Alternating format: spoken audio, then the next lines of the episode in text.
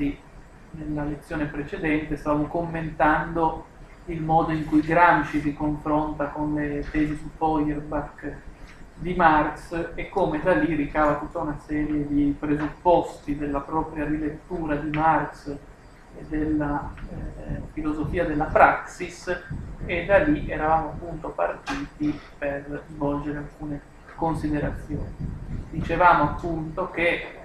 sulla scorta di quanto precisato da Marx nelle tesi su Feuerbach l'oggetto anche da Gramsci non viene concepito come un dato storico, un fatto, poi anche una cosa da intuire passivamente, ma al contrario è considerato appunto in maniera nicht, in maniera subjettiva, contrapponendosi Gramsci alle visioni materialistiche che pensano l'oggetto come nicht subjettivo, come qualcosa di non connesso con l'attività soggettiva pratica, e appunto Gramsci, ricollegandosi a questa tradizione di Marx, critico di Feuerbach, pensa appunto che l'oggetto non sia un dato storico da intuire, Lanschauen, Lanschauen, intuire passivamente, ma sia invece il risultato mai definitivo di un fare, di un'attività umana sensibile, vuoi anche la cristallizzazione di una prassi che sia storicamente oggettivata e che pertanto può sempre da capo essere sottoposta alla trasformazione pratica. Appunto, come già dicevamo, l'ontologia dogmatica delle presenze viene rovesciata e in suo luogo subentra un'ontologia eh, prassistica in forza della quale soggetto e oggetto coesistono in uno spazio tale per cui l'oggetto è sempre oggetto di un soggetto e il soggetto è sempre soggetto di un oggetto, cioè sono mediati dialetticamente. L'oggetto è sempre inteso come l'esito del fare del soggetto stesso, cioè appunto come l'oggettivazione sempre trasformabile dell'attività pratica con cui il soggetto si eh, realizza. Questo è un tema appunto che abbiamo ampiamente preso in esame e che eh, non sto a riprendere oltre, eh, voglio semmai svolgere alcune considerazioni ulteriori su alcuni punti di questo tema. Appunto per eh, Feuerbach, criticato da Marx, come per Bukharin, criticato da Gramsci, eh, si potrebbe intendere la critica di Bukharin eh, fatta da Gramsci in termini analoghi per alcuni versi alla critica di Feuerbach svolta da Marx, ebbene si tratta di tornare a pensare la realtà come Gegenstand, come oggetto mediato dal soggetto, la realtà come Wirklichkeit, come prassi, appunto eh, una visione tale per cui si evitano, come abbiamo visto nella lettura di questa mattina, tanto il materialismo volgare, dogmatico, che divinizza la materia, tipico di Feuerbach dopo Hegel e dei marxisti volgari dopo Marx, laddove invece Hegel e Marx avevano saputo sintetizzare idealismo e spiritualismo in una visione dialettica, prassistica, innovativa, Ebbene, bisogna evitare questo idealismo, questo materialismo volgare, ma anche bisogna evitare lo spiritualismo che del materialismo è un rovesciamento eh, che appunto rovescia ma mantiene lo stesso dispositivo di pensiero, perché per lo spiritualismo, dice Gramsci, eh, non la materia, bensì lo spirito è un oggetto dato indipendente da noi e che appunto dobbiamo in qualche misura venerare alla maniera religiosa della destra hegeliana o alla maniera di certo spiritualismo che pensa la realtà spirituale come a sé stante e autonoma rispetto al mondo oggettivo.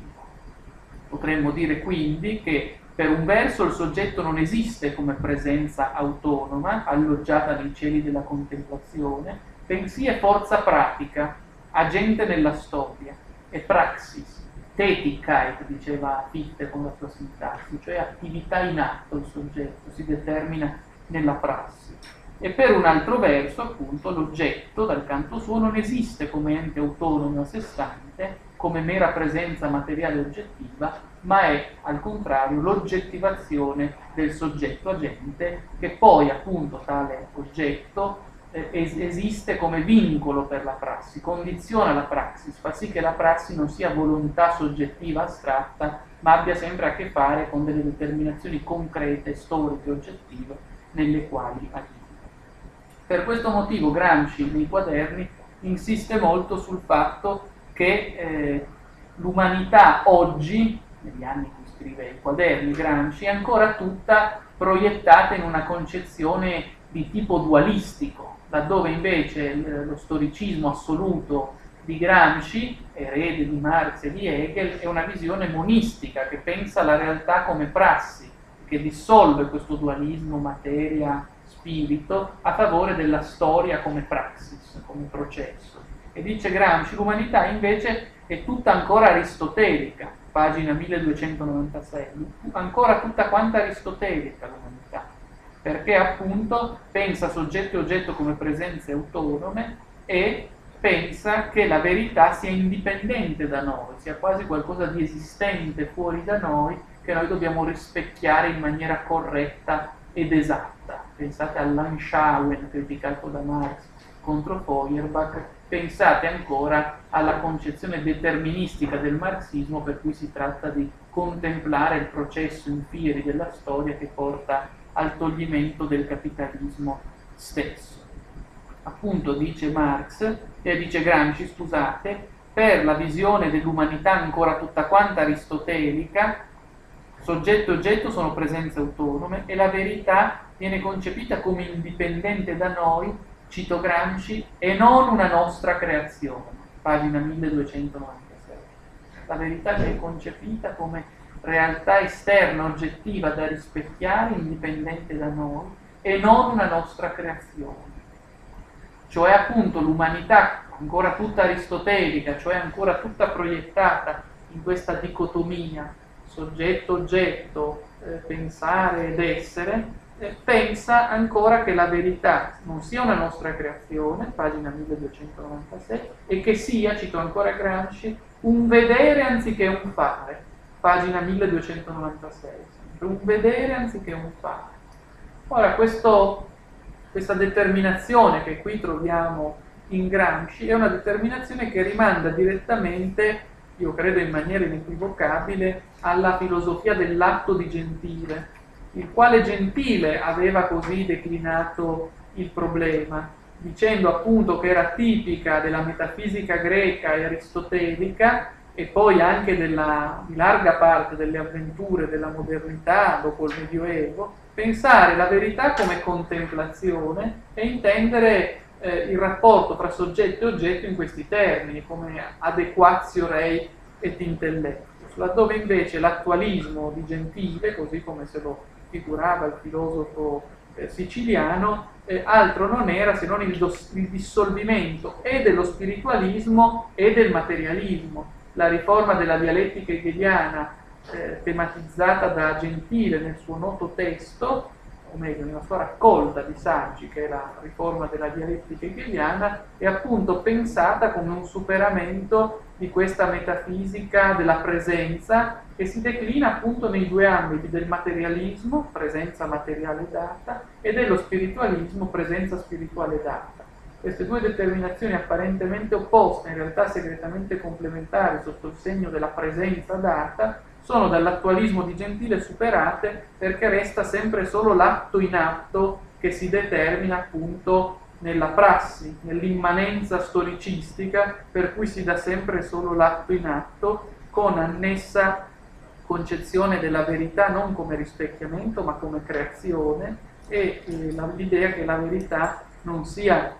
un semplice vedere, anschauen, direbbe Marx, ma un fare. Eh, tutta la vita dello spirito è vita pratica, eh, quindi gentile che supera i momenti dello spirito di crociana memoria e pensa la categoria della pratica come fondamentale attività dello spirito. E qui Gramsci evidentemente sembra riprendere molto da vicino questa visione gentiliana per cui l'umanità è ancora tutta aristotelica perché continua a pensare soggetto e oggetto come presenze e a intendere la verità come un vedere, non come un fare e quindi non come una nostra creazione. Appunto, eh, si potrebbe dire, commentando a margine queste pagine di Gramsci che rinviano a Gentile, che Gramsci pensa in qualche misura di aver eh, combinato fra loro in una nuova sintesi materialismo e spiritualismo, materialismo e idealismo, laddove invece è proprio dell'idealismo stesso, inteso alla maniera di Gentile come attualismo eh, storicistico, come dialettica dell'immanenza assoluta, superare queste due componenti del materialismo e dello spiritualismo tramite appunto la filosofia dell'atto che eh, può essere certo detta al di là di idealismo e spiritualismo, ma che appunto eh, in ogni caso eh, non può essere intesa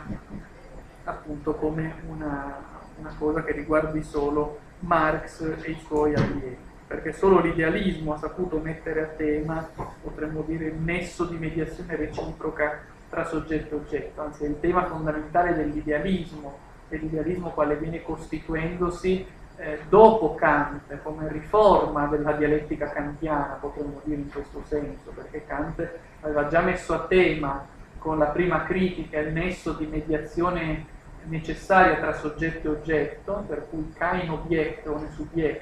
e kein subject on object, cioè non c'è soggetto senza oggetto, non c'è oggetto senza soggetto, sono mediati reciprocamente, non sono presenze date, ma poi non aveva saputo compiere fino in fondo questa svolta trascendentale, lasciando sopravvivere ancora residui di dogmatismo e l'idealismo post-kantiano, pensiamo a Fichte, eh, disambigua questo tema ponendo appunto soggetto e oggetto nella loro relazione dialettica, mediata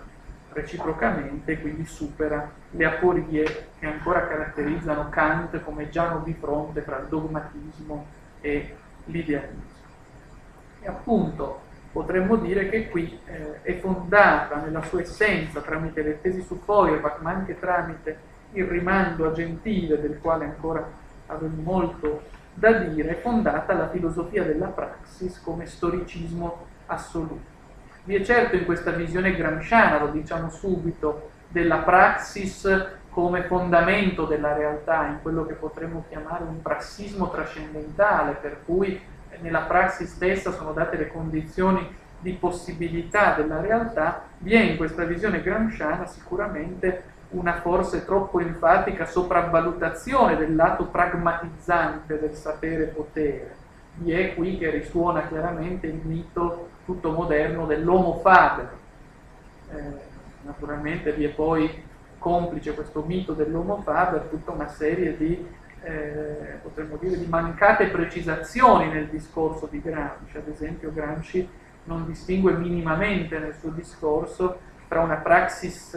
autentica, diciamo così, che agisce eh, per trasformare il mondo e contro la reificazione e una praxis invece che potremmo dire così con la sintassi di Heidegger una praxis inautentica, che è la praxis della tecnica, che conserva l'esistente e che eh, è governata dai ritmi stessi della produzione del tecnocapitalismo. In tutto questo in Gramsci non vi è se non solo sottilmente una chiara tematizzazione su questo tema, la letteratura critica è anche interessante, molto ampia, vi cito un solo testo di dell'autore della dialettica del concreto, Kosik, che ha scritto un testo intitolato Gramsci la filosofia della praxis, un intervento in convegni, in cui appunto tematizza esattamente questa enfatizzazione non critica della praxis come fondamento della realtà. Però al di là di questi limiti che è bene sottolineare comunque del discorso di Gramsci, si può ben dire che il compito che Gramsci si propone con i quaderni è la trasformazione della filosofia della praxis e del suo dispositivo defatalizzante dell'esistente, per cui l'esistente in quanto esito mai definitivo del fare umano non è un destino eterno, immutabile, ma è sempre riprogrammabile dalla prassi stessa che l'ha posto in essere, ebbene la trasformazione di questa nuova visione del mondo in vero riferimento del movimento comunista, cioè appunto variare eh, il senso comune proprio del comunismo, del partito comunista, del movimento comunista, far sì che esso abbandoni la visione deterministica che invece è il nesso dominante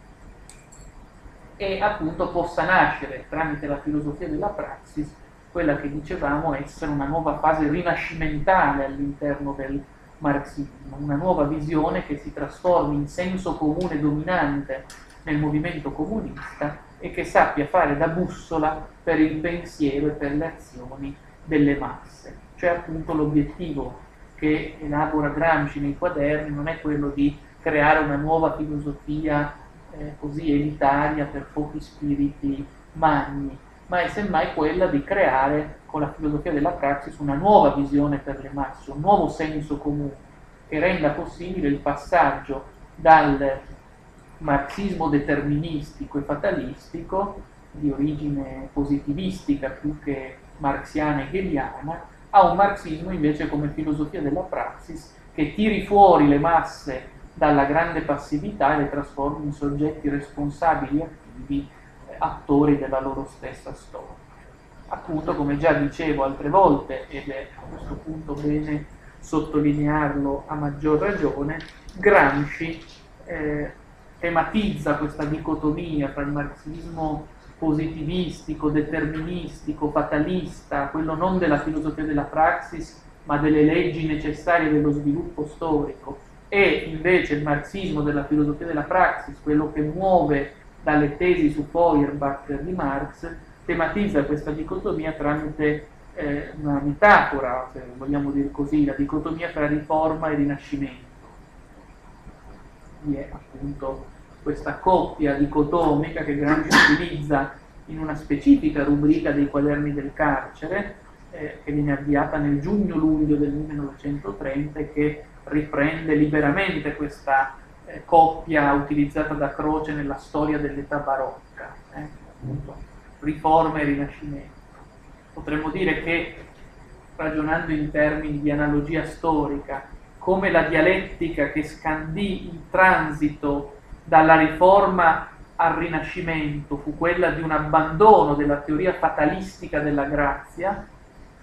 e insieme di un'elaborazione di una visione centrata sulla libera attività pratica dell'uomo, inteso come fabbro del suo destino, il pico della mirandola, no? l'uomo che può col suo operato innalzarsi a Dio o abbassarsi fino ai bruti, perché è responsabile del proprio destino.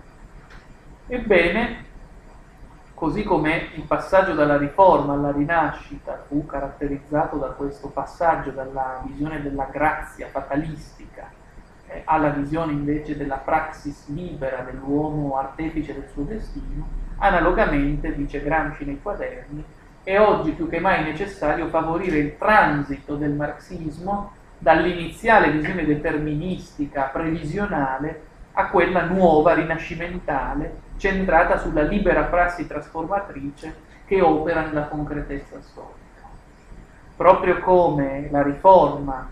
con la sua visione fatalistica della grazia, può essere considerata, pagina 892, il massimo di fatalismo e di passività, il massimo di fatalismo e di passività, così oggi, dice Gramsci, nell'odierna fase della riforma in cui si trova il marxismo deterministico e meccanicistico, eh, la nuova visione è essa stessa il massimo di fatalismo e di passività, questa visione del marxismo deve essere combattuta appunto in, eh, tramite la filosofia della praxis che come già si diceva enfatizza il lato della praxis come fondamento della realtà tenendosi a distanza di sicurezza invece dalla neutralizzazione della praxis a favore del fatale andare delle cose in seno al capitalismo stesso. E Gramsci stesso a mettere a tema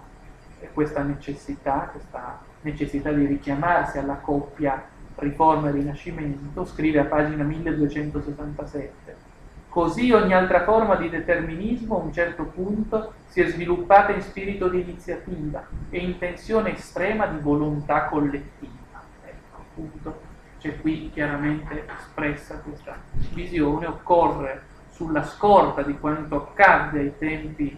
della riforma e poi del rinascimento, occorre far passare così lo spirito generale dal determinismo e dal fatalismo a un nuovo spirito di iniziativa centrato sulla libera praxis umana che eh, si determina liberamente eh, nella storia. E quindi da questo punto di vista Gramsci insiste molto su questo aspetto importante, appunto il marxismo come nuova visione rinascimentale, potremmo anche dire potremmo anche dire così. Questo è un tema che ricorre ampiamente eh, nei quaderni del carcere, occupa una parte molto, molto importante. E infatti dice Gramsci a pagina 892, si tratta insomma di avere una riforma e un rinascimento contemporaneamente. Una riforma e un rinascimento. E appunto occorre passare all'attività pratica, abbandonare il fatalismo, abbandonare il meccanicismo e abbandonare anche, come vedremo, il materialismo come teoria che rende, eh, dire così, eh, passive le grandi masse. Ecco, Gramsci insiste molto su questo, su questo tema, è molto presente in tutti i quaderni, ora esaminiamo alcuni passaggi, ma ritorna variamente espresso in tutti i quaderni del, eh, del, car- del carcere, viene ripreso continuamente. Appunto Gramsci insiste più riprese su questo, dice che appunto occorre evitare accuratamente la visione dominante deterministica del marxismo, la quale, cito pagina 433-434, si pone come deviazione infantile della filosofia della praxis, determinata dalla convinzione barocca che quanto più si ricorre a oggetti materiali, tanto più si è ortodossi. Eh, appunto l'idea di un marxismo infantile, come dice qui Gramsci, che risponde a un primo stadio dello sviluppo del marxismo, che pensa che si è tanto più ortodossi, tanto più legati alla tradizione marxista quanto più si fa riferimento alla materialità delle cose e al processo necessitato con cui la realtà evolve sua sponte verso il comunismo e il superamento del eh, capitalismo stesso. Di cui appunto, come già dicevo, tutte le polemiche che costellano i quaderni del carcere contro il cretinismo economico di Loria, appunto visione dominante in Italia del marxismo, Loria e l'orianismo, l'orianesimo è una categoria che Gramsci usa nei quaderni abbondantemente come appunto forma dominante di marxismo a un tempo suo, ma poi anche contro il meccanicismo fatalistico di Bukharin e ancora quello che è la cifra del pensiero della Rosa, come la chiama Marx, cioè Rosa, come la chiama Gramsci, cioè Rosa Luxemburg, viene chiamata Rosa nei quaderni semplicemente, la quale Rosa Luxemburg produce un pensiero che è un connubio mortifero, dice Gramsci a pagina 859, di misticismo storico e di ferreo determinismo economicistico. Quindi appunto quanto di più pernicioso vi sia per una prospettiva di filosofia della praxis, come abbiamo provato a eh, ripercorrerla in questi, in questi passaggi. E questo è un tema, dicevo, che ricorre ampiamente nei quaderni del carcere e che trova appunto eh, una sua sintesi importante in quello che sto per dirvi. Eh, potremmo dire, ragionando ancora su questo tema, che nella sua requisitoria contro il fatalismo deterministico, Gramsci sembra assumere questa malattia infantile eh, del comunismo, ecco potremmo dire così, parafrasando Lenin, il fatalismo malattia infantile del comunismo. Abbiamo detto che Gramsci dice che è una deviazione infantile della filosofia della praxis. Ebbene, Gramsci discutendo di questo tema si confronta con un testo importante che svolge, come è stato messo in luce dalla letteratura critica, un ruolo fondamentale nei quaderni ed è il testo di Mirsky, scritto Mirsky, J, Mirsky,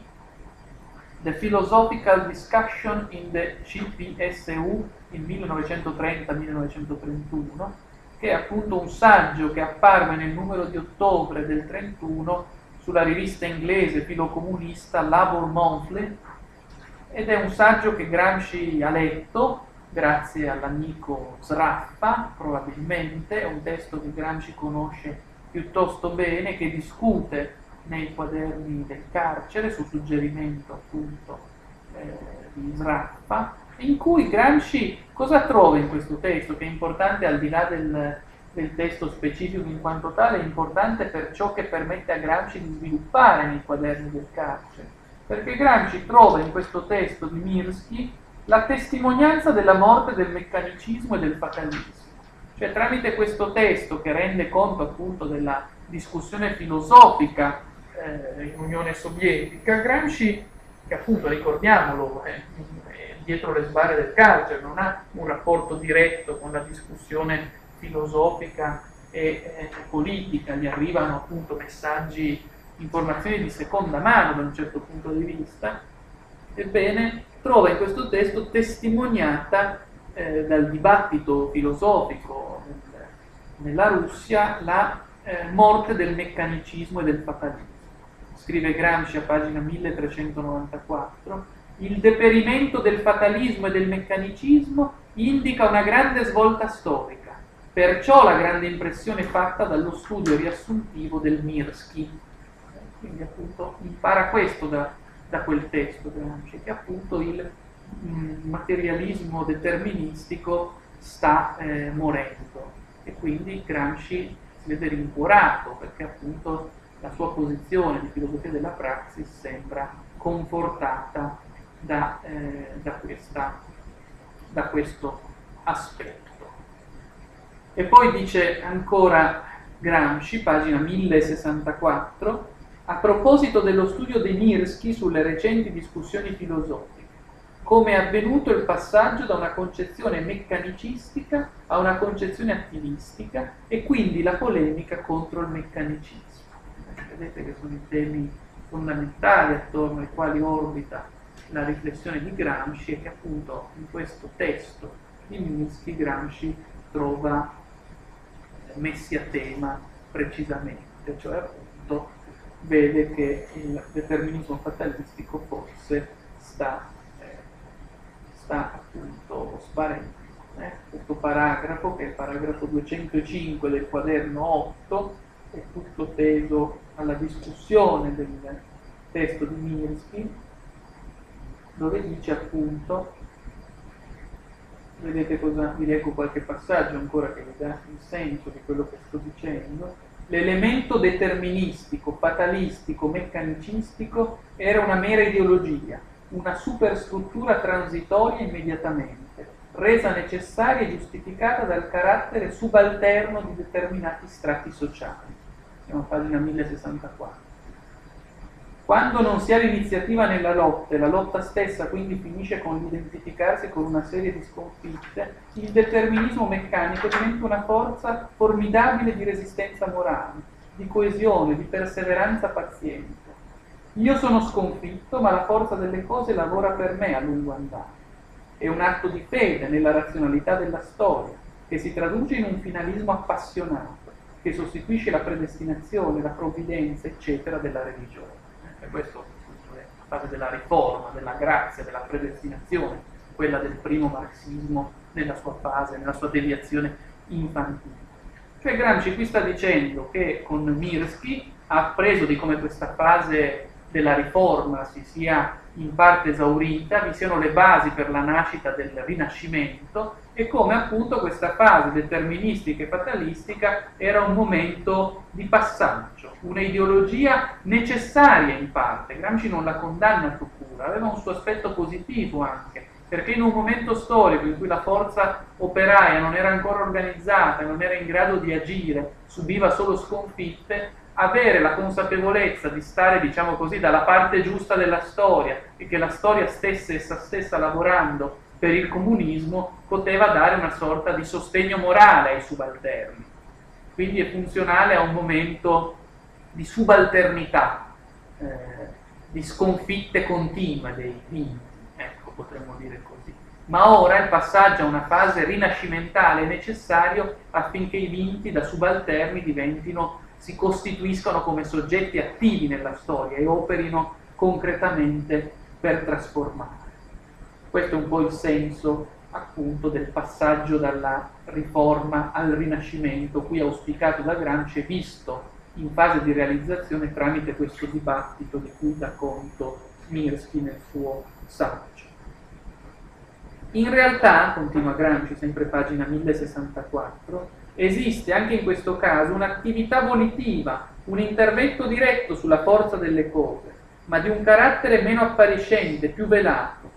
ma quando il subalterno diventa dirigente e responsabile, il meccanicismo appare prima o poi un pericolo imminente. Avviene una revisione di tutto il modo di pensare, perché è avvenuto un mutamento nel modo di essere. I limiti e il dominio della forza delle cose vengono ristretti. Perché? Perché in fondo se il subalterno era ieri una cosa, oggi non è più una cosa, ma una persona storica. Se ieri era irresponsabile perché resistente a una volontà estranea, Oggi è responsabile perché non resistente, ma agente attivo.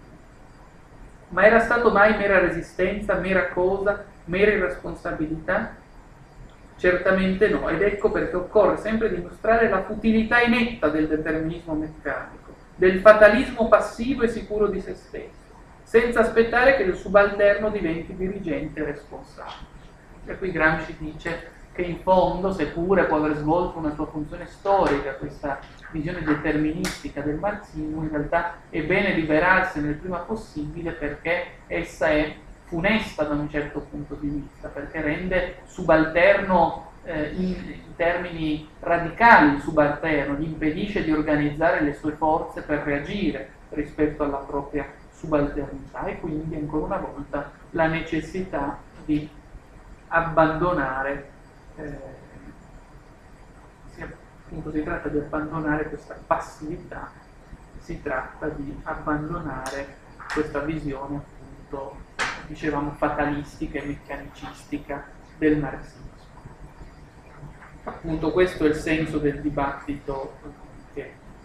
è possibile grazie a questa, Gramsci conosce tramite questa lettura di Mirsky e che a suo avviso testimonia l'incipiente fase rinascimentale del marxismo, fase che è tuttavia ancora solo all'inizio perché la visione dominante continua eh, ostinatamente a essere quella eh, intessuta di determinismo fatalistico e di meccanicismo positivistico,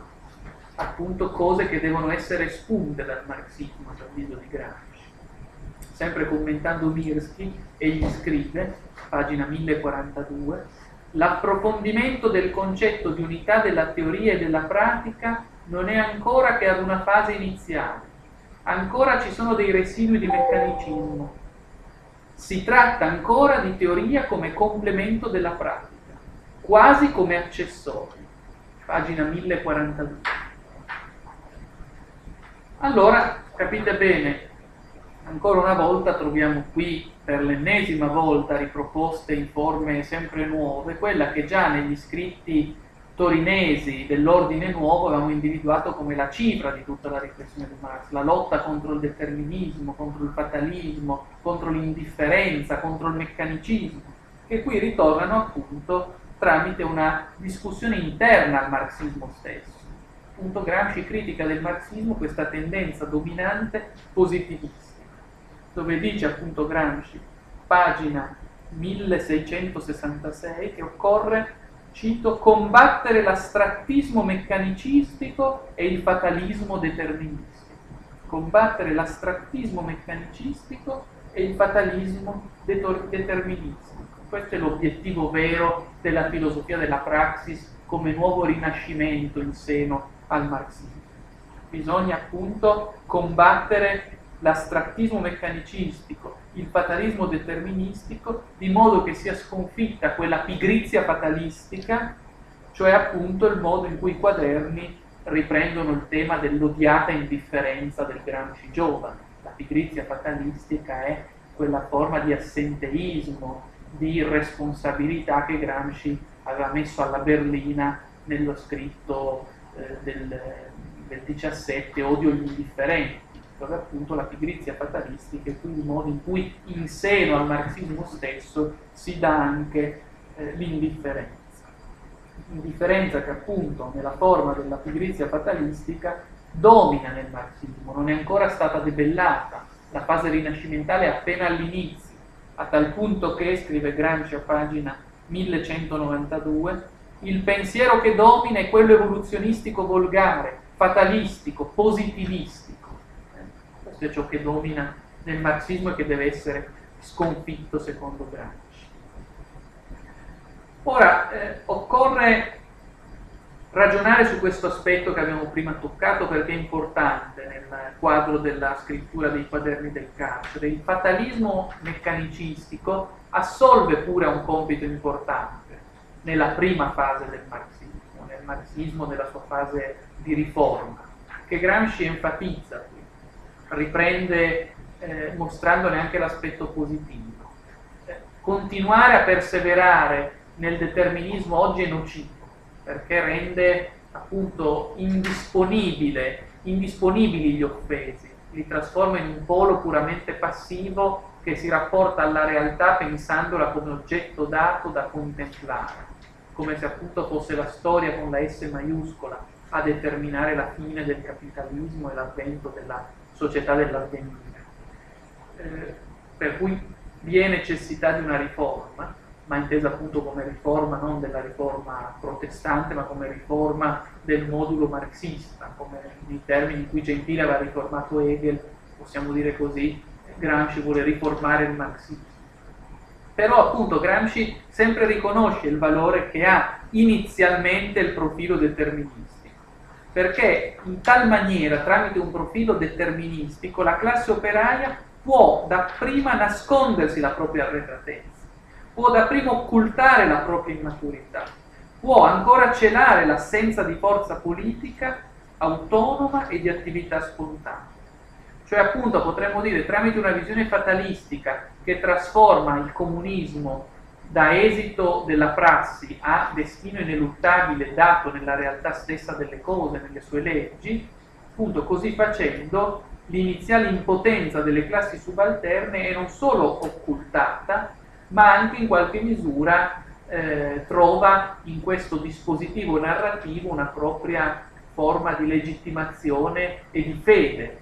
Eh, data l'indisponibilità degli offesi, l'impossibilità di vincere, essi non precipitano nella rassegnazione e non si arrendono rispetto al capitalismo vincente, ma sanno che in qualche misura la storia è dalla loro parte, eh, la storia è dalla loro parte, è l'andare stesso delle cose in forza delle contraddizioni reali che caratterizzano il corso storico, a spingere verso l'avvento del comunismo. In questo modo appunto il compito dell'attuazione del comunismo viene eh, fatto slittare dalle potenzialità rivoluzionarie non ancora sviluppate dalla classe proletaria, viene fatto slittare alle leggi immanenti della storia, o se volete alla storia stessa in quanto soggetto ipostatizzato, la storia con la S maiuscola. Per questo dice Gramsci, anche qui vale la pena leggere questo passaggio, dice Gramsci, pagina 1389, dice Gramsci,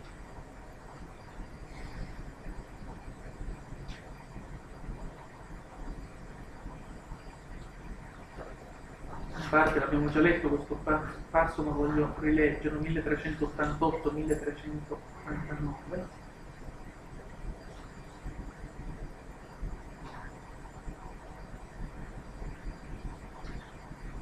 e anzi da porre in rilievo come il fatalismo non sia che un rivestimento da deboli di una volontà attiva e reale. Ecco perché occorre sempre dimostrare la futilità del determinismo meccanico, che è spiegabile come filosofia ingenua della massa, in quanto solo tale elemento intrinseco della forza, quando viene assunto a filosofia riflessa e coerente da parte degli intellettuali, diventa causa di passività, di imbecille autosufficienza, e ciò senza aspettare che il subalterno sia diventato dirigente responsabile. Cioè appunto cosa sta dicendo? Che questa visione deterministica che può avere un senso per le masse inizialmente perché aiuta, le aiuta a, ad avere la certezza di essere dalla parte giusta, non arrendersi quindi rispetto alla, rispetto alla realtà, se diventa la filosofia degli intellettuali genera solo passività, genera una passività continua da parte degli intellettuali e delle masse. Diventa appunto una religione dei subalterni, come Gramsci dice a pagina 1389, che continuano a perdere e non di meno sanno che il futuro è loro in automatico, come prodotto stesso della storia. Dice Gramsci. Occorre leggere questo passo che riflette, credo, in maniera molto, eh, molto incisiva su questo tema. Che la concezione meccanicistica sia stata una religione di subalterni appare da un'analisi dello sviluppo della religione cristiana, che in un certo periodo storico, in condizioni storiche determinate, è stata e continua ad essere una necessità, una forma necessaria della volontà delle masse popolari, una forma determinata di razionalità del mondo e della vita, e dette i quadri generali dell'attività pratica reale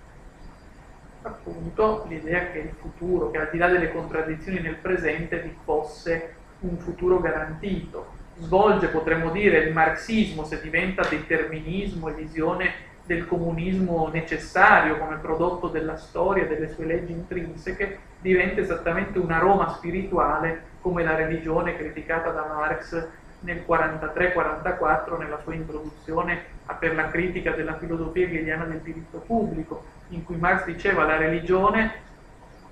può svolgere due funzioni fondamentali. Può essere eh, una debole protesta verso il mondo, cioè può diventare un, un mezzo per protestare rispetto alle ingiustizie del mondo reale comparato al mondo ideale paradisiaco e quindi può attivare la prassi trasformatrice in questo mondo orientando l'azione in direzione del paradigma del mondo ideale oppure può diventare l'oppio dei popoli, cioè può servire a giustificare il presente in nome di un futuro alternativo, ultramondano nel caso religioso, e può appunto diventare il fiore sulla catena,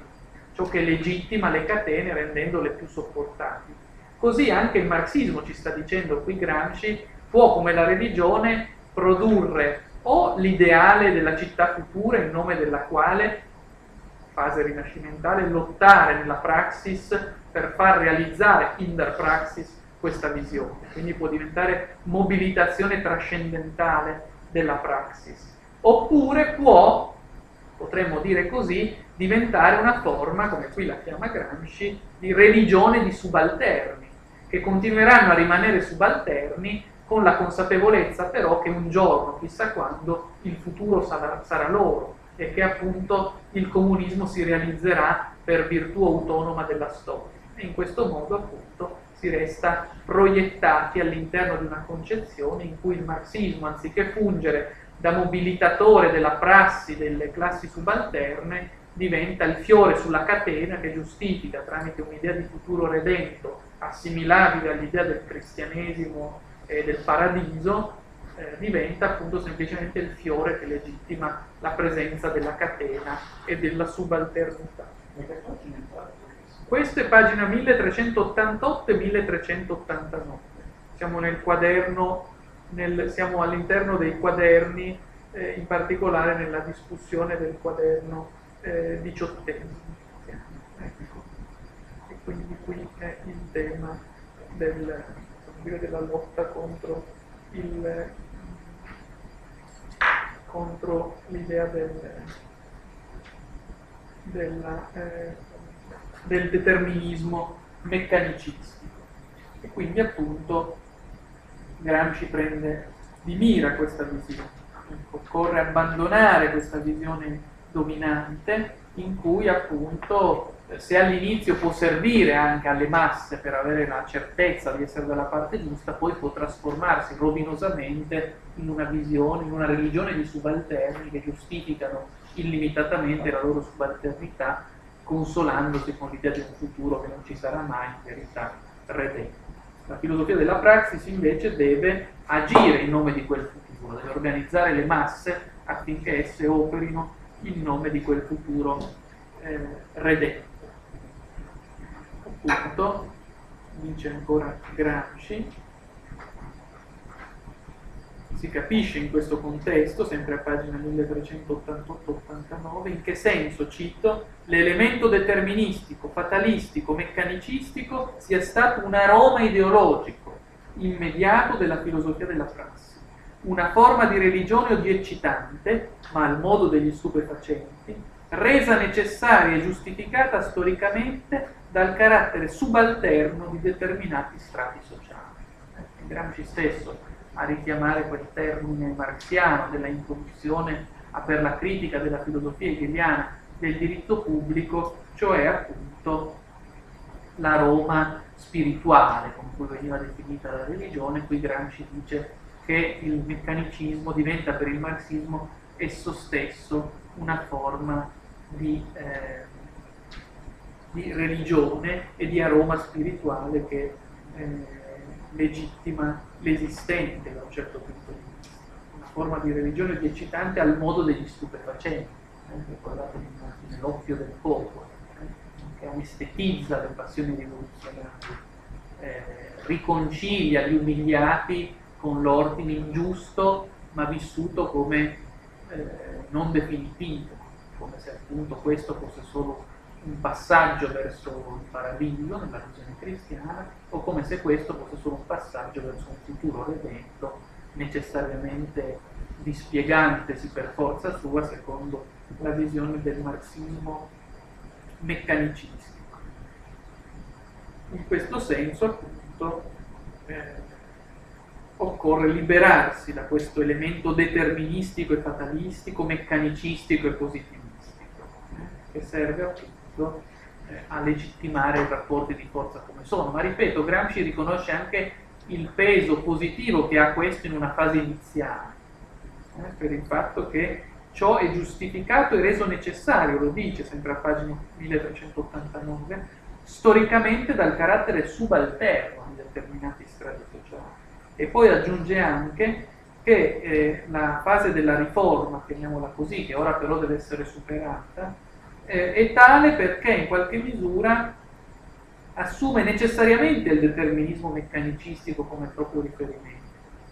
Il determinismo meccanico, scrive Gramsci a pagina 1064, diventa una forza formidabile di resistenza morale, di coesione, di perseveranza paziente. In che senso? appunto nel senso in cui prima ci esprimevamo, cioè il fatto che sapendo che nonostante le sconfitte continue, nonostante la situazione tragica del presente, in qualche misura vi sarà un futuro redente, quindi il senso delle cose non si esaurisca nel presente stesso, ma rimandi a una ulteriorità migliore, meno indecente, ebbene gli offesi continuano a sperare, non si arrendono, perseverano, eh, perseveranza paziente, resistenza morale, dice Gramsci in questo testo. Quindi appunto lo eh, precisa in maniera molto chiara in questo passaggio che abbiamo appena letto. Questo è un tema che ritorna più riprese, sempre restando però il determinismo, qualora lo si assuma filosofia non transitoria, ma filosofia fondativa del proprio rapporto con il mondo, diventa religione dei subalterni nuovo oppio del popolo, quando appunto si stabilizza in una visione del mondo coerentizzata, come capita con i marxismi oggi in voga, dice Gramsci, quando cioè anziché, eh, potremmo dire così, gestire razionalmente le sconfitte continue e quindi continuare a dare un senso proiettato nel futuro agli ultimi, diventa in maniera programmatica, una sorta di illusione, di oppio con cui gestire gli ultimi lasciandoli nella passività, ebbene in questo modo finisce il determinismo marxista non per tenere, eh, potremmo dire, mantenere la classe dominata in una condizione di speranza da poi per poi trasformarle in prassi ed energia pratica, ma diventa una, uno stupefacente, appunto, un nuovo oppio del popolo per mantenere nella passività i dominati. O come Gramsci dice, pagina 1191, un modo di difendere la propria pigrizia, le proprie responsabilità, la volontà di non far nulla. Un modo di difendere la propria pigrizia, affidando alla storia il compito che invece spetterebbe agli offesi stessi realizzare. Quindi da questo punto di vista occorre per Gramsci liberarsi da questa visione fatalistica che qui abbiamo rapidamente, eh, che qui abbiamo richiamato. C'è un passo, anche qui molto convincente, a pagina 1195, 1191-1192, scusate, in cui Gramsci ragiona sulla coppia dicotomica ottimismo-pessimismo, dove Gramsci dice è da osservare che l'ottimismo non è altro molto spesso che un modo di difendere la propria pigrizia, le proprie irresponsabilità, la volontà di non far nulla. È anche una forma di fatalismo e di meccanicismo. Si conta sui fattori estranei alla propria volontà ed operosità, li si esalta, pare che si bruci di, di sacro entusiasmo. E l'entusiasmo non è che esteriore adorazione di feticci, reazione necessaria, che deve avere per punto di partenza l'intelligenza. Il solo entusiasmo giustificabile è quello che accompagna la volontà intelligente, l'operosità intelligente, la ricchezza inventiva in iniziative concrete che modificano la realtà esistente. Eh, capite bene questo passaggio in cui eh, sotto un'altra prospettiva è di nuovo presa eh, in esame la contrapposizione fra riforma e rinascimento, fra determinismo e filosofia della praxis. L'ottimismo diventa eh, una sorta di eh, assoluzione rispetto ai compiti della praxis, nella convinzione che tutto proceda per virtù sua, laddove invece il solo ottimismo giustificabile, quello che non sfocia in fatalismo, in indifferenza, è quello appunto dell'operosità intelligente delle iniziative concrete che modificano la realtà esistente, cioè l'ottimismo della volontà, come Gramsci in altre pagine famose lo chiama, l'ottimismo di una volontà che pur di fronte al pessimismo dell'intelligenza, anzi proprio sulla base del pessimismo dell'intelligenza, opera per trasformare la realtà pratica. Eh, pessimismo dell'intelligenza, ottimismo della volontà, la nota dicotomia gramsciana è un altro modo di ridire quello che nelle tesi su Feuerbach Marx diceva quando parlava di criticare teoreticamente e sovvertire praticamente, cioè com- comprendere la realtà nella sua spietata contraddizione, nella sua contraddizione pronta a esplodere e poi portare a compimento la critica rovesciando, trasformando il mondo oggettivo che si è criticato appunto questo è il compito che anche Gramsci assegna al, al pensiero. Appunto, occorre rinunciare a quest'idea dell'ottimismo volgare, fatalistico, che pensa che la realtà si corregga e si trasformi da sé, occorre abbandonare questa visione che appunto fa di fatto affidamento in forza di questa malia del determinismo, fa affidamento sull'esistenza in realtà eh, non provata di eh, leggi storiche dell'evoluzione e del superamento del capitalismo stesso. Si regge cioè sulla convinzione che esistano, cito pagina 1612, per lo sviluppo storico leggi obiettive dello stesso carattere delle leggi naturali con in più la persuasione di un finalismo fatalistico di carattere simile a quello religioso. Ecco, occorre abbandonare questa visione parareligiosa in cui si è sedimentato certo marxismo, occorre abbandonarla e fare invece leva su una visione opposta, quella che abbiamo chiamato dell'ottimismo della volontà come fondamento della filosofia della praxis, che pensa appunto la realtà come prassi storicizzata e dunque come sempre di nuovo trasformata. Da qui appunto l'esigenza gramsciana di ripensare la filosofia della praxis come, appunto, come eh, prassismo trascendentale, lo chiamavo, come concezione della realtà come prassi oggettivata sempre di nuovo trasformabile dalla prassi stessa. Per questo appunto la filosofia della praxis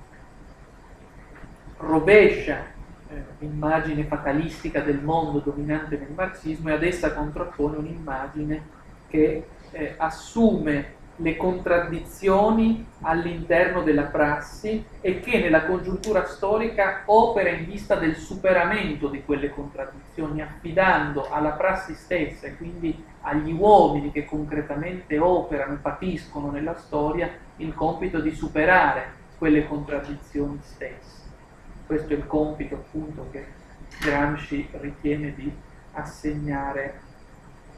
alla filosofia della praxis come defatalizzazione dell'esistente, ma poi anche, ora possiamo dirlo, come defatalizzazione del marxismo, come risposta al codice fatalistico del marxismo dominante che Gramsci qui sottopone, sottopone a critiche, come vedremo ritornerà continuamente questa critica del marxismo fatalistico di cui anche prima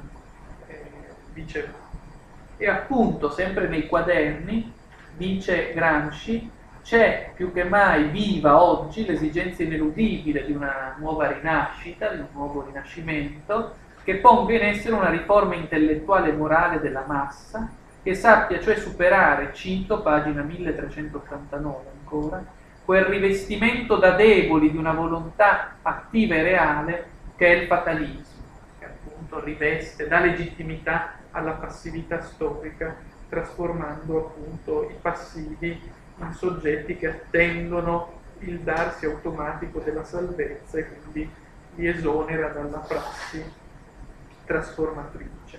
Vi è qui anche eh, una discussione che sarebbe interessante esaminare della visione di Lukács, pagina 469, nel quaderno quarto, paragrafo 43, dove appunto Gramsci, discutendo della filosofia della praxis come defatalizzazione, come ontologia della possibilità storica, chiamiamola così, discute il tema della obiettività del reale e il professor Lukács, dove discute Storia e coscienza di classe, 1923, un testo che dice esplicitamente eh, di non aver letto, conosco le sue teorie molto vagamente, dice Gramsci, e però appunto eh, discute esattamente, sia pure da un punto di vista critico, il fatto che eh, ha ragione Luca a insistere sulla praxis, sulla concezione appunto che eh, la dialettica vale per le leggi storiche, per la praxis umana che si determina storicamente. E poi appunto in questa sua analisi, questa sua rilettura della praxis come fondamento della nuova filosofia e quindi della defatalizzazione del mondo e del marxismo, oltre a Lukács, oltre a Marx eh, e eh, oltre a Marx delle tesi storiche naturalmente, vi è anche, come già dicevo, un'attenta rilettura di Hegel, eh, che appunto viene assunto da Gramsci, l'abbiamo detto, come Marx ante litteram da un certo punto di vista, come colui che per primo, prego. Scusi che pagina era questa? Quella su Lukács? Sì. Quella su Lukács a pagina 469, siamo okay. nel quaderno quarto, paragrafo 43. Mentre invece eh, su Hegel vi è un passo che volevo ancora leggere, che è importante, eh, che eh, è a pagina 471, sempre nel quaderno quarto, libro, paragrafo 45, dice Gramsci su Hegel, Hegel rappresenta nella storia del pensiero filosofico un posto a sé, perché nel suo sistema, in un modo o nell'altro, pur nella forma di romanzo filosofico, si riesce a comprendere cos'è la realtà, cioè si ha in un solo sistema, in un solo filosofo, quella coscienza delle contraddizioni che prima era data dall'insieme dei sistemi, dall'insieme dei filosofi, in lotta tra loro, in contraddizione tra loro. In un, certo, in un certo senso, adunque, il materialismo storico è una riforma e uno sviluppo dell'egelismo. Interessante che qualifichi il materialismo storico come riforma dell'egelismo. Appunto era stato gentile a pensare all'attualismo come riforma dell'egelismo. È la filosofia liberata da ogni elemento ideologico, unilaterale e fanatico. È la coscienza piena delle contraddizioni in cui lo stesso filosofo, individualmente inteso o inteso come intero gruppo sociale, non solo comprende le contraddizioni, ma pone se stesso come elemento della contraddizione e innalza questo elemento a principio politico ed azione. Eh, vedete qui quale culto Gramsci tributa a Hegel, appunto, ha un posto a sé nella storia della filosofia occidentale perché nella forma di un romanzo filosofico, la fenomenologia dello spirito, con Hegel si comprende cos'è la realtà. La realtà in Hegel è Wirklichkeit, contraddizione, processo, divenire, non realtà oggettiva data a prescindere da noi, un processo che si costituisce nel farsi stesso della realtà E quindi in questo senso il materialismo storico, come già dicevamo prima, è la verità dell'egelismo, non la sua negazione. È il modo in cui l'egelismo viene riformato insieme inverato dal marxismo stesso. Marx è Hegel realizzato, potremmo dire. È Hegel che appunto viene portato a piena consapevolezza. È appunto coscienza piena delle contraddizioni in cui il filosofo stesso si trova proiettato. Quindi appunto è piena, per dire così, visione coerente della realtà nelle sue contraddizioni. Appunto, in forza di questa visione mediata appunto da Hegel, mediata da Marx, mediata anche, come diremo eh, prossimamente, da Gentile, Gramsci defatalizza l'esistente e insiste molto sul fatto che i nessi di forza capitalistici possono essere superati unicamente agendo concretamente, con la lotta di classe orientata a spezzarli e a instaurare quella che Gramsci stesso chiama una nuova civiltà e chiama anche la società regolata. Eh? La società regolata. L'oltrepassamento delle contraddizioni capitalistiche, una volta di più, non dipende dall'andare fatale delle cose, dalle contraddizioni economiche,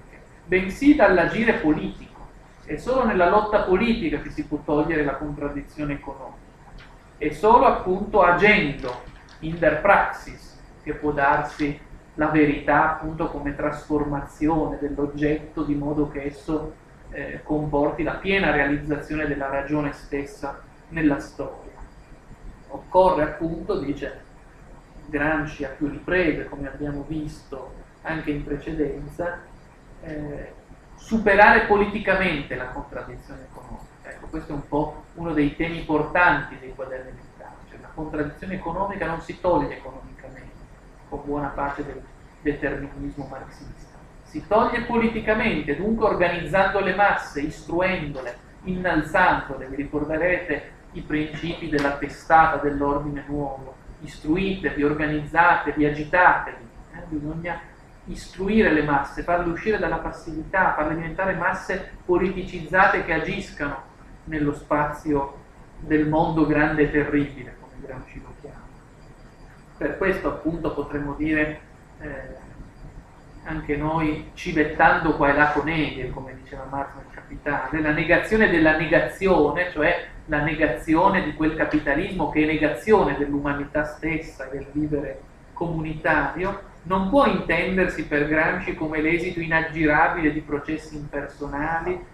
o come se volete il togliersi automatico della contraddizione per virtù sua propria. Al contrario, la negazione della negazione consiste nella consapevole assunzione delle contraddizioni reali all'interno della prassi che si fa politica e che nella congiuntura storica opera in vista della razionalizzazione del mondo. La città futura, l'ordine nuovo, la società regolata restano orientamenti teleologici della praxis che maturano all'interno di condizioni obiettive e che possono instaurarsi solo tenendo in considerazione le condizioni obiettive. Nascono nelle condizioni obiettive e in esse possono realizzarsi. Dunque non c'è nessuna necessità né alcuna volontà astratta che nasce, potremmo dire così, come eh, Minerva dalla testa di Giove. Nasce appunto dalla concretezza storica, l'esigenza stessa del comunismo gramscianamente inteso come superamento del capitalismo. Per questo appunto, dice Gramsci, la filosofia della praxis deve defatalizzare l'esistente, ossia, ecco tornare un tema su cui abbiamo insistito, far passare l'oggettivo al soggettivo? Pensare l'oggettivo come subiettivo. Eh? Ricordate il passo di Marx letto e commentato, cioè tornare a pensare il mondo oggettivo che a tutta prima si presenta come oggettività data, indipendente da noi, come esito della nostra prassi e dunque come oggettivazione di un soggetto. Far passare al, al soggettivo ciò che è dato oggettivamente, dice Gramsci a più riprese. Appunto, facendo sì che le masse stesse diventino consapevoli di questo, di qui la necessità di trasformare la filosofia della praxis in una visione, diciamo così, eh, egemonica che sappia costituirsi come senso comune, cioè come ideologia di lotta politica, e occorre in questo senso eh, rivoluzionare il concetto stesso di previsione all'interno del marxismo. Già vi ho detto che per il marxismo deterministico la previsione era intesa come una sorta di eh, attesa messianica dell'avvento del signore comunismo, ecco, diciamo così, della automatica produzione del comunismo come eh, portato necessario delle leggi della storia. La sociologia stessa, abbiamo visto Gramsci la critica esattamente su queste basi, perché pretende di prevedere lo sviluppo naturale della società nelle sue fasi evolutive, come appunto si prevede l'evoluzione della ghianda in quercia, diceva Gramsci se ricordate. Ebbene, contro questa visione, dice eh, Gramsci, bisogna opporsi radicalmente perché appunto eh, non è possibile prevedere l'avvento della società regolata come se fosse un evento necessitato. Ricordo a questo proposito che eh, l'amico nemico di Gramsci, Amadeo Bordiga, che appunto abbiamo visto, eh, qui meriterebbe anche lui una trattazione a sé, noi l'abbiamo incrociato come antagonista di Gramsci sia sul piano filosofico perché è portatore di un marxismo eh, deterministico, previsionale, che pensa al togliersi delle contraddizioni in forza dell'andamento stesso delle cose, che pensa che la classe operaia non debba essere istruita perché ciò è un inutile cedimento, di più un dannoso cedimento a una visione borghese delle cose, ma poi Bordiga è contrapposto a Gramsci sul piano politico, fa parte di una sorta di eh, settarismo intransigente di sinistra che non accetta compromessi, è l'ala sinistra diciamo, del movimento eh, comunista Bordiga, infatti viene poi sconfitto da Gramsci in maniera definitiva con le tesi di Lione.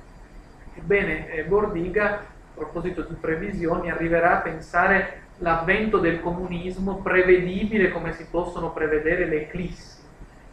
a livello previsionale della dialettica della natura applicata alla storia, del naturprozess applicato anche alla storia, alla società, come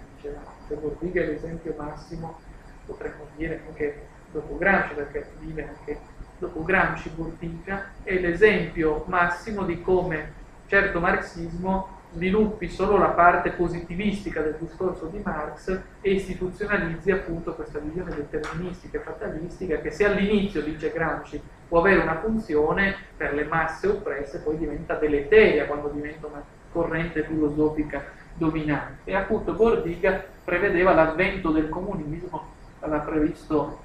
anche l'anno preciso in cui si sarebbe realizzato e da questo punto di vista è l'esempio esattamente della, eh, potremmo chiamarla così, del, dell'infausta tendenza al previsionismo certo di, tipico di certo marxismo, laddove invece Gramsci rovescia questa prospettiva perché a pagina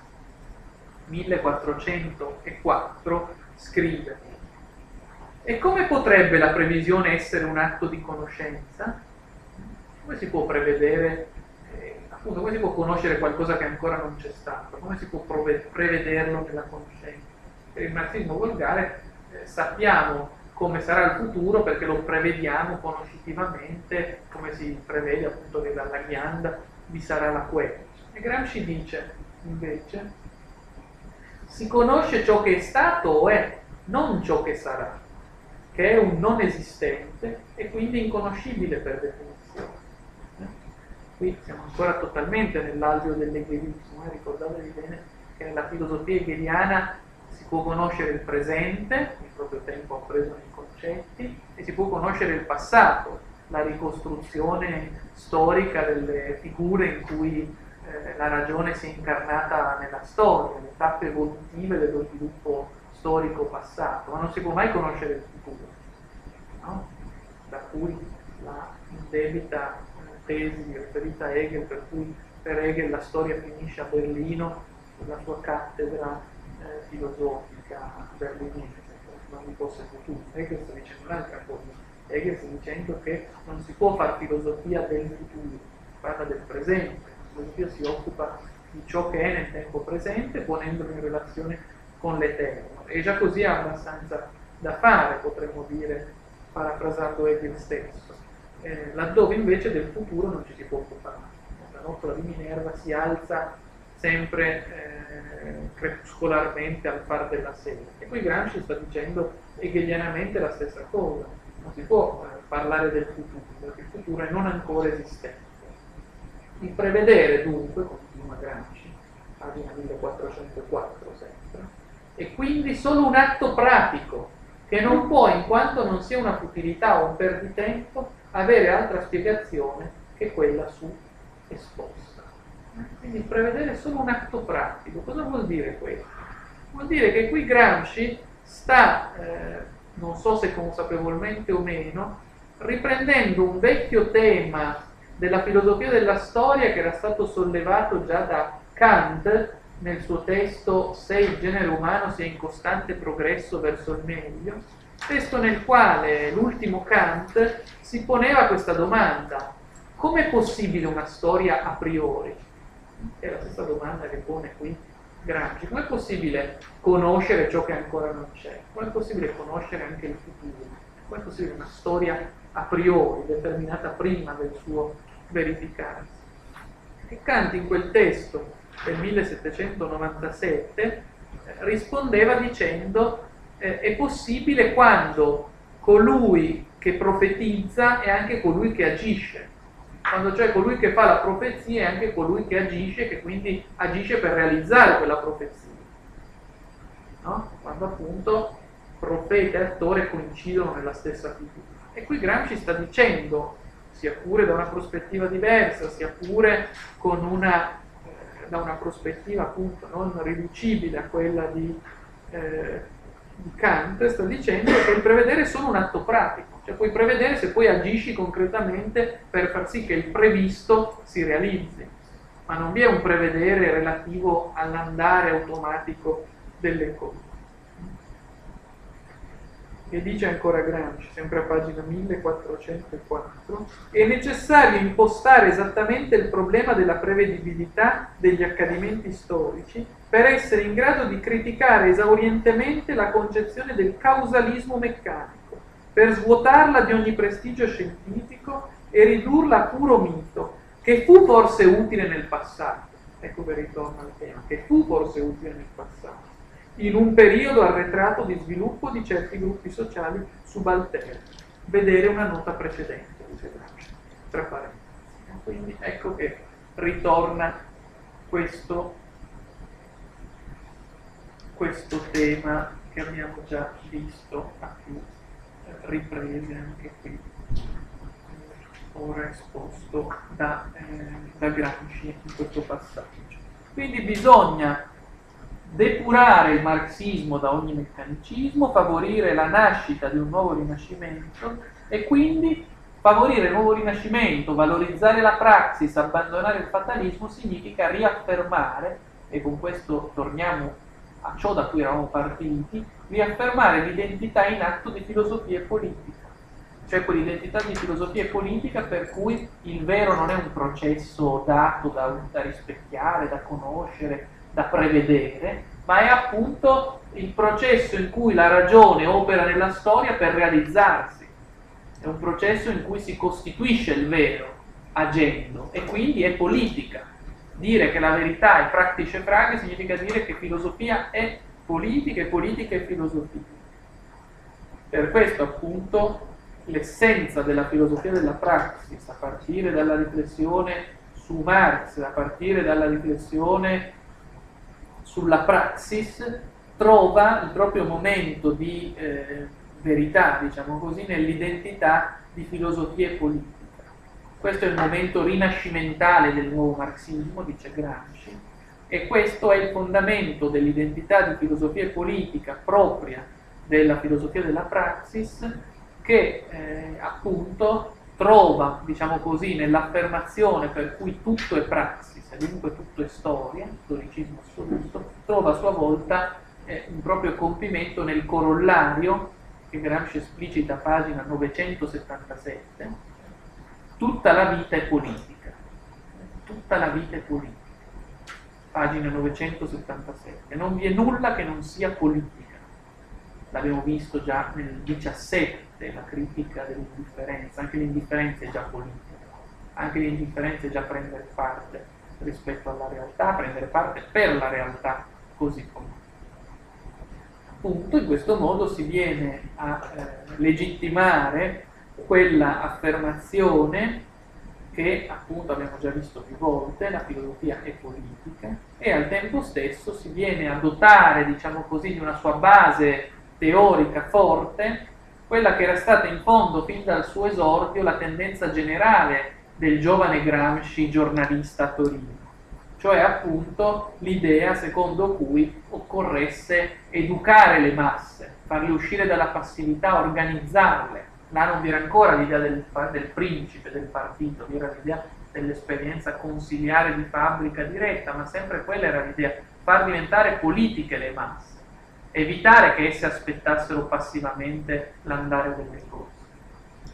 Per questo ancora Gramsci dice nei quaderni a pagina 886 tutto è politica e la sola filosofia è la storia in atto, cioè la vita stessa. Frase questa che richiama da vicino anche una nota frase di Benedetto Croce, il quale pure aveva detto che la filosofia non potrà mai morire perché la filosofia è la vita stessa, continuamente si evolve, e appunto qui Gramsci riprende questo dicendo che tutto è politica e la sola filosofia è la storia in atto cioè appunto pensare la storia nel suo sviluppo. E quindi non è possibile pensare alla fine della filosofia né a una filosofia che non sia una filosofia, eh, diciamo così, della praxis e dell'azione. Vi leggo il brano per intero, ampiamente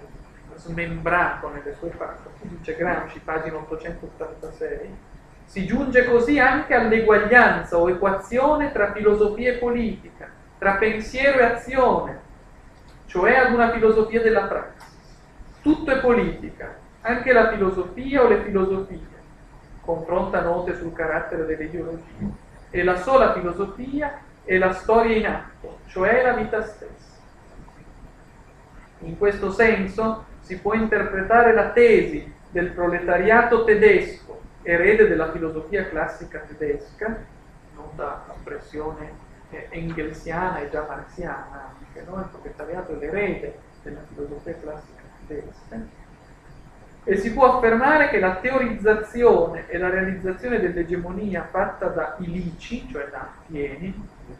si chiama Pieni, Trotsky, Stalin, con degli pseudonimi, no? formule esotiche, dicevamo, per evitare la censura carceraria, e la realizzazione dell'egemonia fatta dai Lici è stata anche un grande avvenimento metafisico. Cioè appunto il tema dell'egemonia, declinato appunto come proletariato che deve imporre l'egemonia, fare la rivoluzione e diventare a sua volta egemonico, è un evento metafisico, un grande avvenimento metafisico, filosofico, è la realizzazione di questa tesi dell'identità praxis eh, teoria, che è appunto il fondamento della filosofia della praxis. Appunto, se il marxismo codificato con la filosofia della praxis diventa, come abbiamo detto, l'inizio di una nuova fase rinascimentale contrapposta a quella della riforma, occorre abbandonare incondizionatamente, dicevamo, ogni visione deterministica Occorre, cioè, dice Gramsci, celebrare un elogio funebre, dice lui, della tradizionale visione determinista. Occorre liberarsene definitivamente. Dice Gramsci, a proposito, pagina 1394, a proposito della funzione storica svolta dalla concezione fatalistica della filosofia della praxis, si potrebbe fare un elogio funebre di essa, rivendicandone la utilità per un certo periodo storico ma appunto perciò sostenendo la necessità di seppellirla con tutti gli onori del capo. Si potrebbe, vedete la fase della riforma, dicevamo, si potrebbe veramente paragonare la sua funzione a quella della teoria della grazia e della predestinazione per gli inizi del mondo moderno, che poi ha però culminato con la filosofia classica tedesca e con la sua concezione della libertà come coscienza della necessità. Essa è stata un surrogato popolare del grido Dio lo vuole, Tuttavia anche su questo piano, primitivo ed elementare, era un inizio di concezione più moderna e feconda di quella nel, contenuta nel Dio lo vuole o nella teoria della grazia. È possibile che formalmente una nuova concezione si presenti in altra veste che quella rozza e incondita di una plebe? E qui appunto continua il deperimento del fatalismo, siamo a pagina 1395, il deperimento del fatalismo e del meccanicismo indica una grande svolta storica, perciò la grande impressione fatta dallo studio riassuntivo del Mirsky, di cui già dicevamo prima. E quindi vedete bene che Gramsci celebra la morte del marxismo deterministico, rivendicandone sempre la sua utilità per una fase iniziale, no? analoga alla concezione della predestinazione, della grazia nella fase della riforma,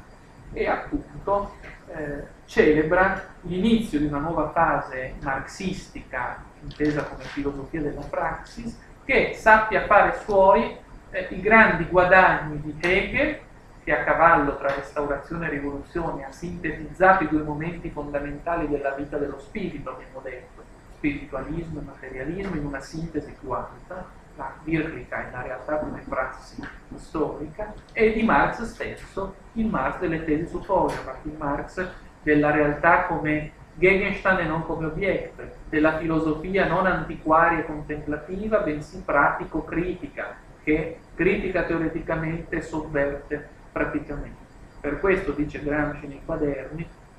la filosofia della praxis è stata la traduzione dell'egelismo in linguaggio storicistico.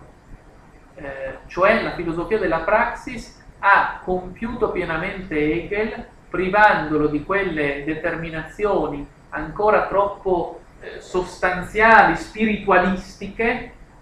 sottratte al piano della pura immanenza storicistica che ancora il sistema di Hegel alberga. Faccio notare qui, e ritorneremo, che questa idea di aver realizzato pienamente Hegel, di essere più hegeliani di Hegel stesso, traducendolo in linguaggio storicistico, rimuovendone cioè gli elementi che ancora sembrano inseribili in quel contesto di eh, materia o spirito sottratti al divenire alla praxis, è esattamente l'operazione che già aveva fatto Gentile nella riforma della dialettica hegeliana, quando muovendo da spaventa aveva sostenuto la necessità di liberare Hegel dalle inconseguenze che ancora operavano nel suo discorso e in particolare da quella visione ancora non coerentemente storicistica e immanentistica che lo caratterizzava. Cioè in Hegel vi era ancora una sorta di presenza contraddittoria del logo astratto, come lo chiama Gentile, che doveva essere superata in base ai principi stessi dell'egelismo verso il logo concreto per cui non vi è se non la prassi storica, che appunto pensa soggetto e oggetto come opposti ma già risolti nell'unità dell'atto in atto, dirà Gentile,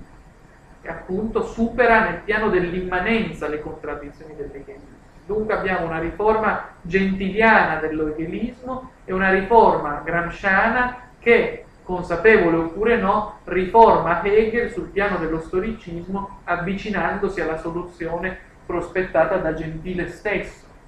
perché anche la filosofia dell'atto era stata, se volete, traduzione dell'egelismo in linguaggio storicistico.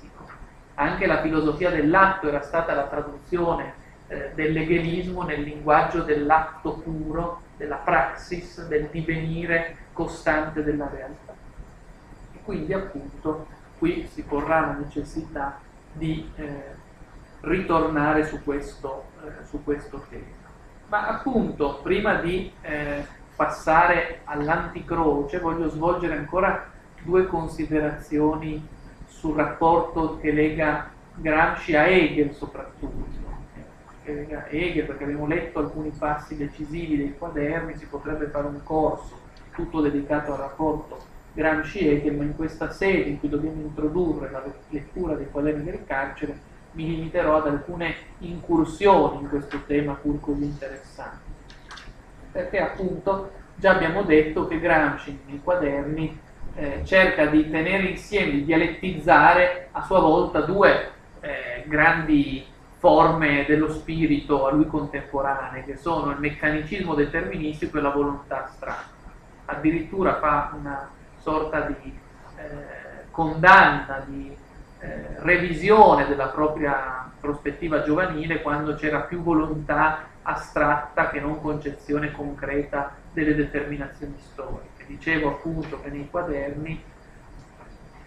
dice Gramsci, bisogna pensare la fantasia concreta, tenendo insieme la volontà e la concretezza storica, evitando appunto il bergsonismo della volontà astratta e il meccanicismo deterministico. Cioè bisogna, scriverà Gramsci a pagina 1485 dei quaderni, bisognerà porre a base della filosofia la volontà,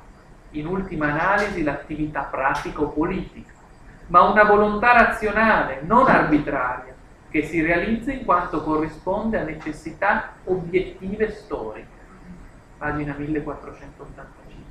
Cioè appunto la volontà storicamente determinata, a cui qui allude Gramsci, altrove sempre nei quaderni la chiama fantasia concreta, costituisce il modo in cui Gramsci concretamente nei quaderni riprende il tema della volontà degli scritti torinesi giovanili e la eh, coerentizza, la raffina, la rende più cosciente e problematica tramite la mediazione della filosofia di Marx e della dialettica di Hegel.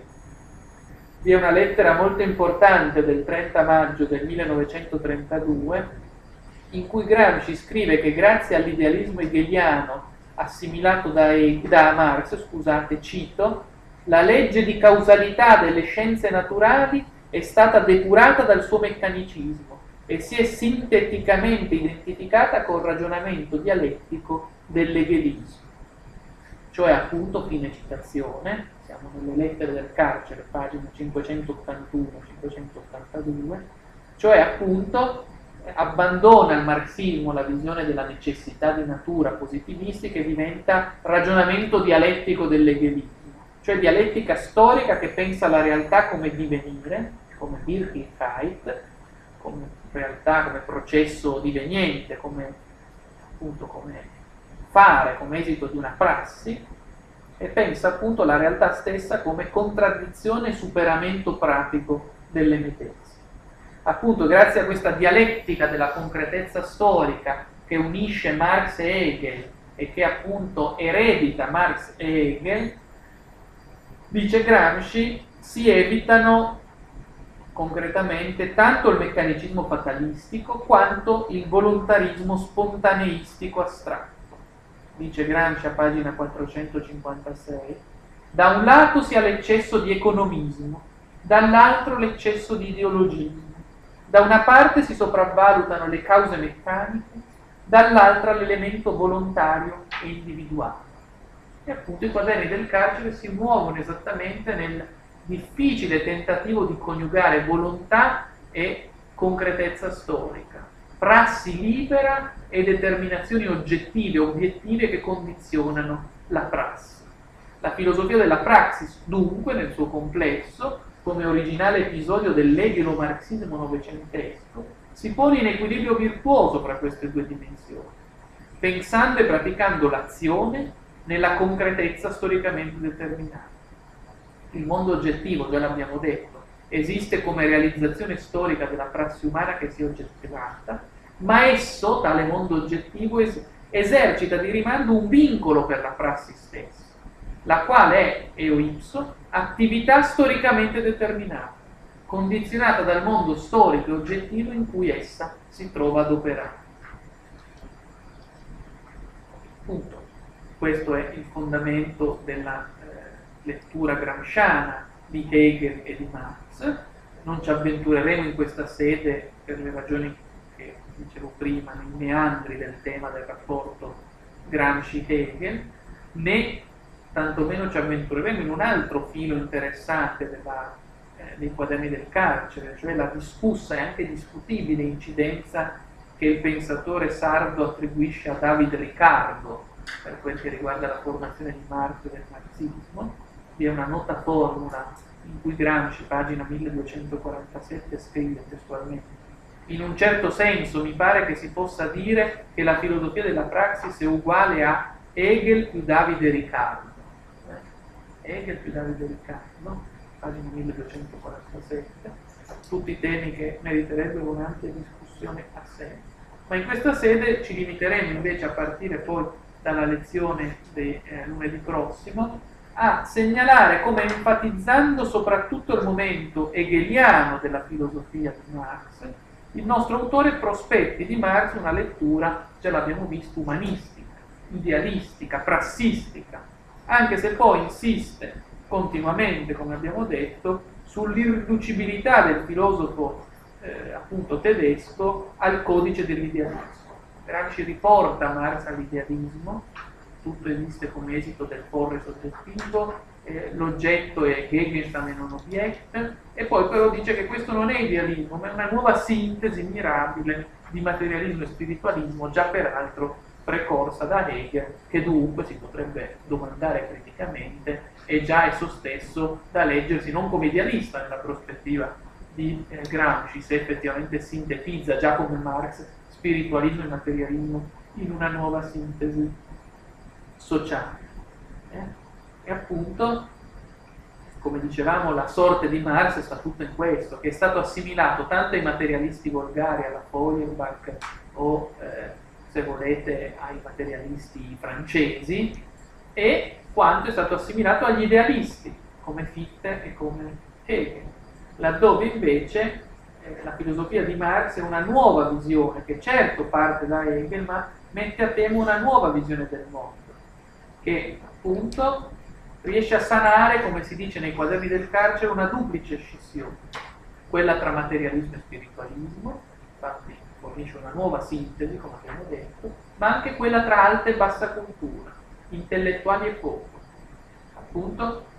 Marx, tramite la sua attività pratico-rivoluzionaria, ha saputo fornire alla, alle classi subalterne una filosofia, ha saputo porsi come intellettuale organico del proletariato saputo appunto ricongiungere, risanare questa frattura tra intellettuali e massa. E questo è un tema che poi Gramsci per parte sua svilupperà tramite la categoria della questione degli intellettuali.